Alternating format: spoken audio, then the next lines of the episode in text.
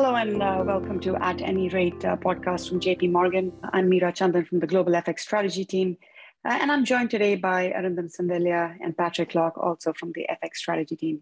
So, taking a step back, uh, let's set the stage uh, for discussion. Uh, regular listeners will know that we have been bullish on the broad dollar all year for two reasons.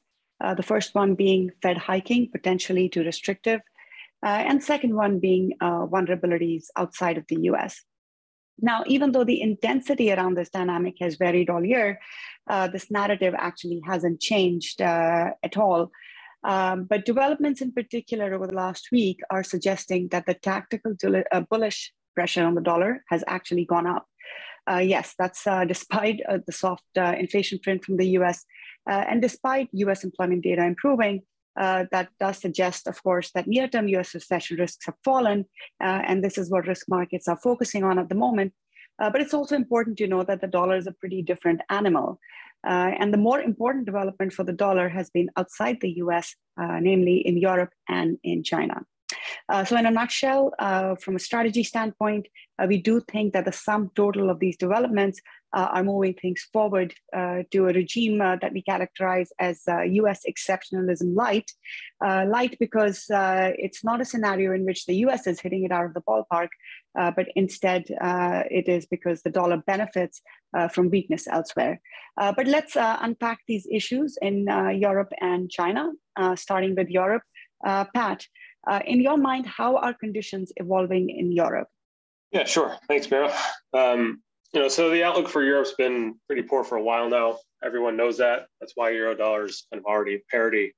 Uh, you know, but to your point, you know, the question is really what has changed. Um, and I think the reality is that at least for currencies, the new news that's still coming in lately is still pretty clearly negative, uh, particularly gas prices. Um, you know, we've known uh, we've known there's kind of supply risk for, for a while now, but know, that's really starting to manifest actually in prices. Uh, we've had record closes this week above 200 euro megawatt um, hours this week. Um, spots currently running around 250. So that's a that's a pretty serious issue. And as a result, you've seen our economists in the UK, for example, uh, start to downgrade their growth forecasts again right on the back of that. Um, EU data also lately coming in, you know, a little bit weaker than expected. Uh, so generally speaking, good news, you know, still pretty thin on the ground at this point for the region. Sure, and I, I, I guess uh, firmer inflation prints haven't helped uh, the narrative either. What does this mean for the currencies uh, in the euro bloc? We have been short, uh, bearish the euro. Uh, are we sticking to that view? Yeah, I'd say this week, you know, we have even more conviction on euro and sterling downside than before. Um, we've had pretty aggressive targets in each, uh, 95 in Eurodollar, cable 114. Uh, so we're sticking with those, but again, with probably a degree of higher conviction, uh, particularly in sterling. Um, I'd also add that, you know, Stocky is increasingly in that camp as well. Um, it's, it's facing its own stagflationary headwinds. That's increasingly evident now. Um, but on the flip side of that, within the region um, is Swissy. We're still, you know, very bullish there. Uh, and this week, we're also upgrading our forecast against euro uh, to 90 on the cross. So, um, you know, pretty clear bifurcation there. Okay, and uh, clearly, um, all of this, uh, and particularly firming inflation, has uh, prompted the ECB to send out more hawkish signals. Uh, you know, that's pretty much going to be in focus going into the September meeting. do you think a hawkish outcome and rate hikes from the ECB really change the backdrop for the euro? Uh, sure, thanks. Um, you know, we've been in the camp that that rate hikes aren't actually all that constructive for currencies this year. Uh, more specifically, there's this idea of good hikes versus bad hikes. Uh, the former driven by you know slight excess demand when prices are under control. Uh, the latter when inflation is high but growth is demonstrably slowing. Um, we've shown a number of different ways in publications this year that currencies aren't really responding to hikes in the way that people normally associate with FX because growth is kind of continually being downgraded um, because inflation is being so problematic. Um, certainly, that's been the case since the BOE uh, this month. You know, where the focus was pretty much entirely on the bad growth outlook.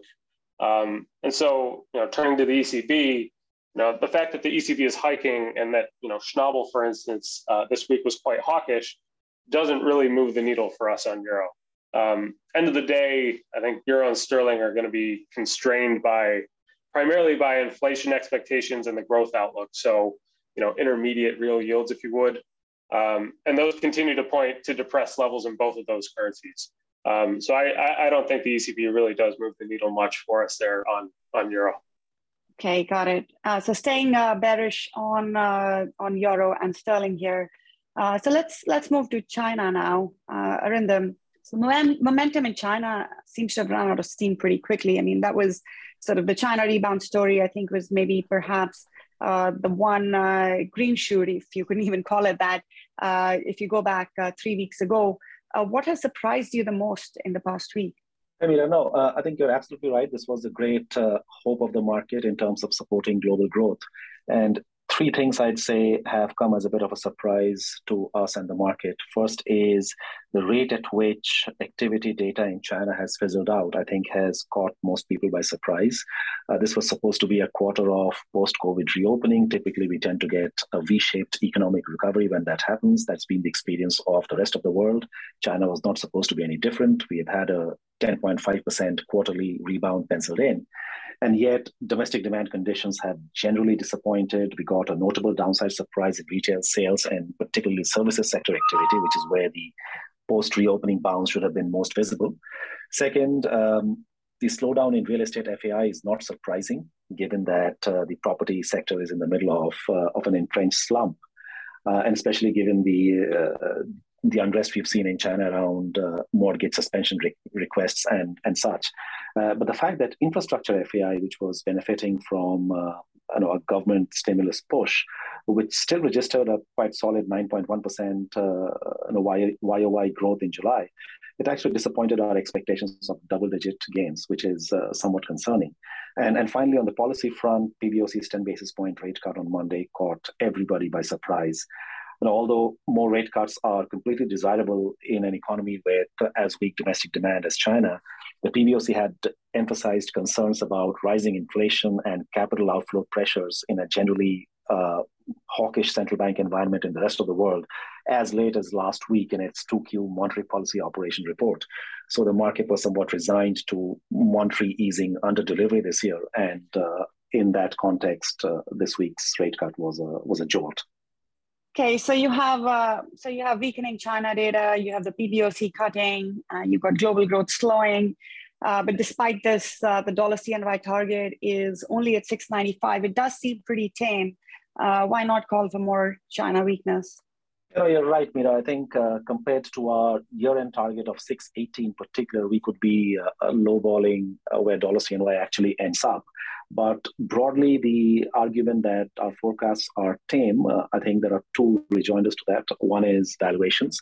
So if we are looking at the dollar CNY move that is unfolding today through the lens of what happened in April, May, uh, the starting point in terms of valuations on the CNY CFETS basket was very different. Uh, we had gone up to north of 107 in the wake of the uh, Russia Ukraine conflict back then. We are now about 102. And hence, the uh, valuation imperative for the PBOC to allow substantial adjustment in the CNY is a lot less now, number one. Number two, um, maybe in the PBOC's mind, also associated with this fair value on the CNY CFETS being somewhere around 100, you know, um, 670 to 680 could be a, a, a, fair value range in their mind. And uh, 700 looms as a big psychological target. So, uh, in our, our sense, is that the uh, 640 to 680 adjustment in Q2 happened at a pace that is unlikely to repeat when you're talking about approaching that 700 psychological mark. Uh, but what I will say in the end is what's happening in China on the macro front, what's happening to dollar CNY probably matters less for CNY FX itself, although it's certainly uh, going to weaken, uh, and more for EM in general. I think uh, there is more signal to be drawn in terms of what China growth weakness means in terms of our global growth expectations, particularly global ex US growth expectations, and what it means for uh, EM growth over the rest of the year, and hence how it shapes our dollar views and broadly dollar EM views going forward. If dollar strength, as you mentioned at the outset, is uh, in large part a function of what happens outside the US, then uh, you know, developments in China basically cement the case for that trend to continue over the over the rest of 22. Do you think that the rate cut this week, I know it surprised markets um, and uh, surprised ourselves as well. Uh, do you think um, that is a signal that China is gearing up for more stimulus? Um, and if so, will it help? No, I think uh, it was uh, somewhat disappointing for the market that the Politburo meeting, which was so closely watched in late July, did not uh, give us any hint on supplementary fiscal support. So the rate cut that we've gotten this week and uh, the slew of weak economic data now reignite hopes that uh, such support uh, might be forthcoming, especially in the form of supplementary fiscal measures at the next NPC Standing Committee meeting to be held in late August. That is the event that we and the rest of the market are watching closely. And indeed, there have been news reports this week that uh, local governments could issue as much as one and a half trillion CNY of uh, extra debt this year to fund uh, infrastructure investment. Um, what the LPR rate cut uh, and the MLF rate cut in uh, uh, this week also do is they open up room for a five-year LPR rate cut by in, in, later this this month. So remember that in May PBOC cut its five-year LPR by 15 basis points, and the mortgage rates in China are linked to that five-year LPR rate.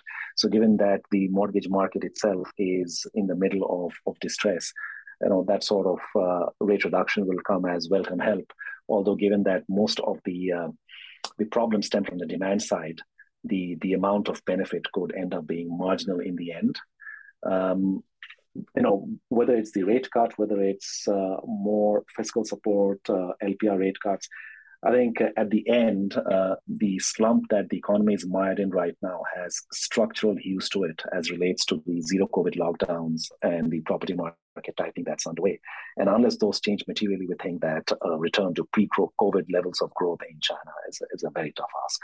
Uh, thanks for that, Arindam. So um, there you have it. Uh, it does seem like tactical pressures uh, are rising for dollar strength, and it's coming predominantly from China and European weakness. And uh, as far as our specific targets are concerned, uh, that's euro dollar at 95, uh, dollar, C, uh, dollar CNY at 695. Um, we'll stop there. Please visit JP Morgan Markets if you want to take a look at further research from us. This communication is provided for information purposes only uh, please refer to JP Morgan research reports related to its content for more information, including important disclosures. 2022 JP Morgan Chase and Company, all rights reserved. This episode was recorded on August 19, 2022.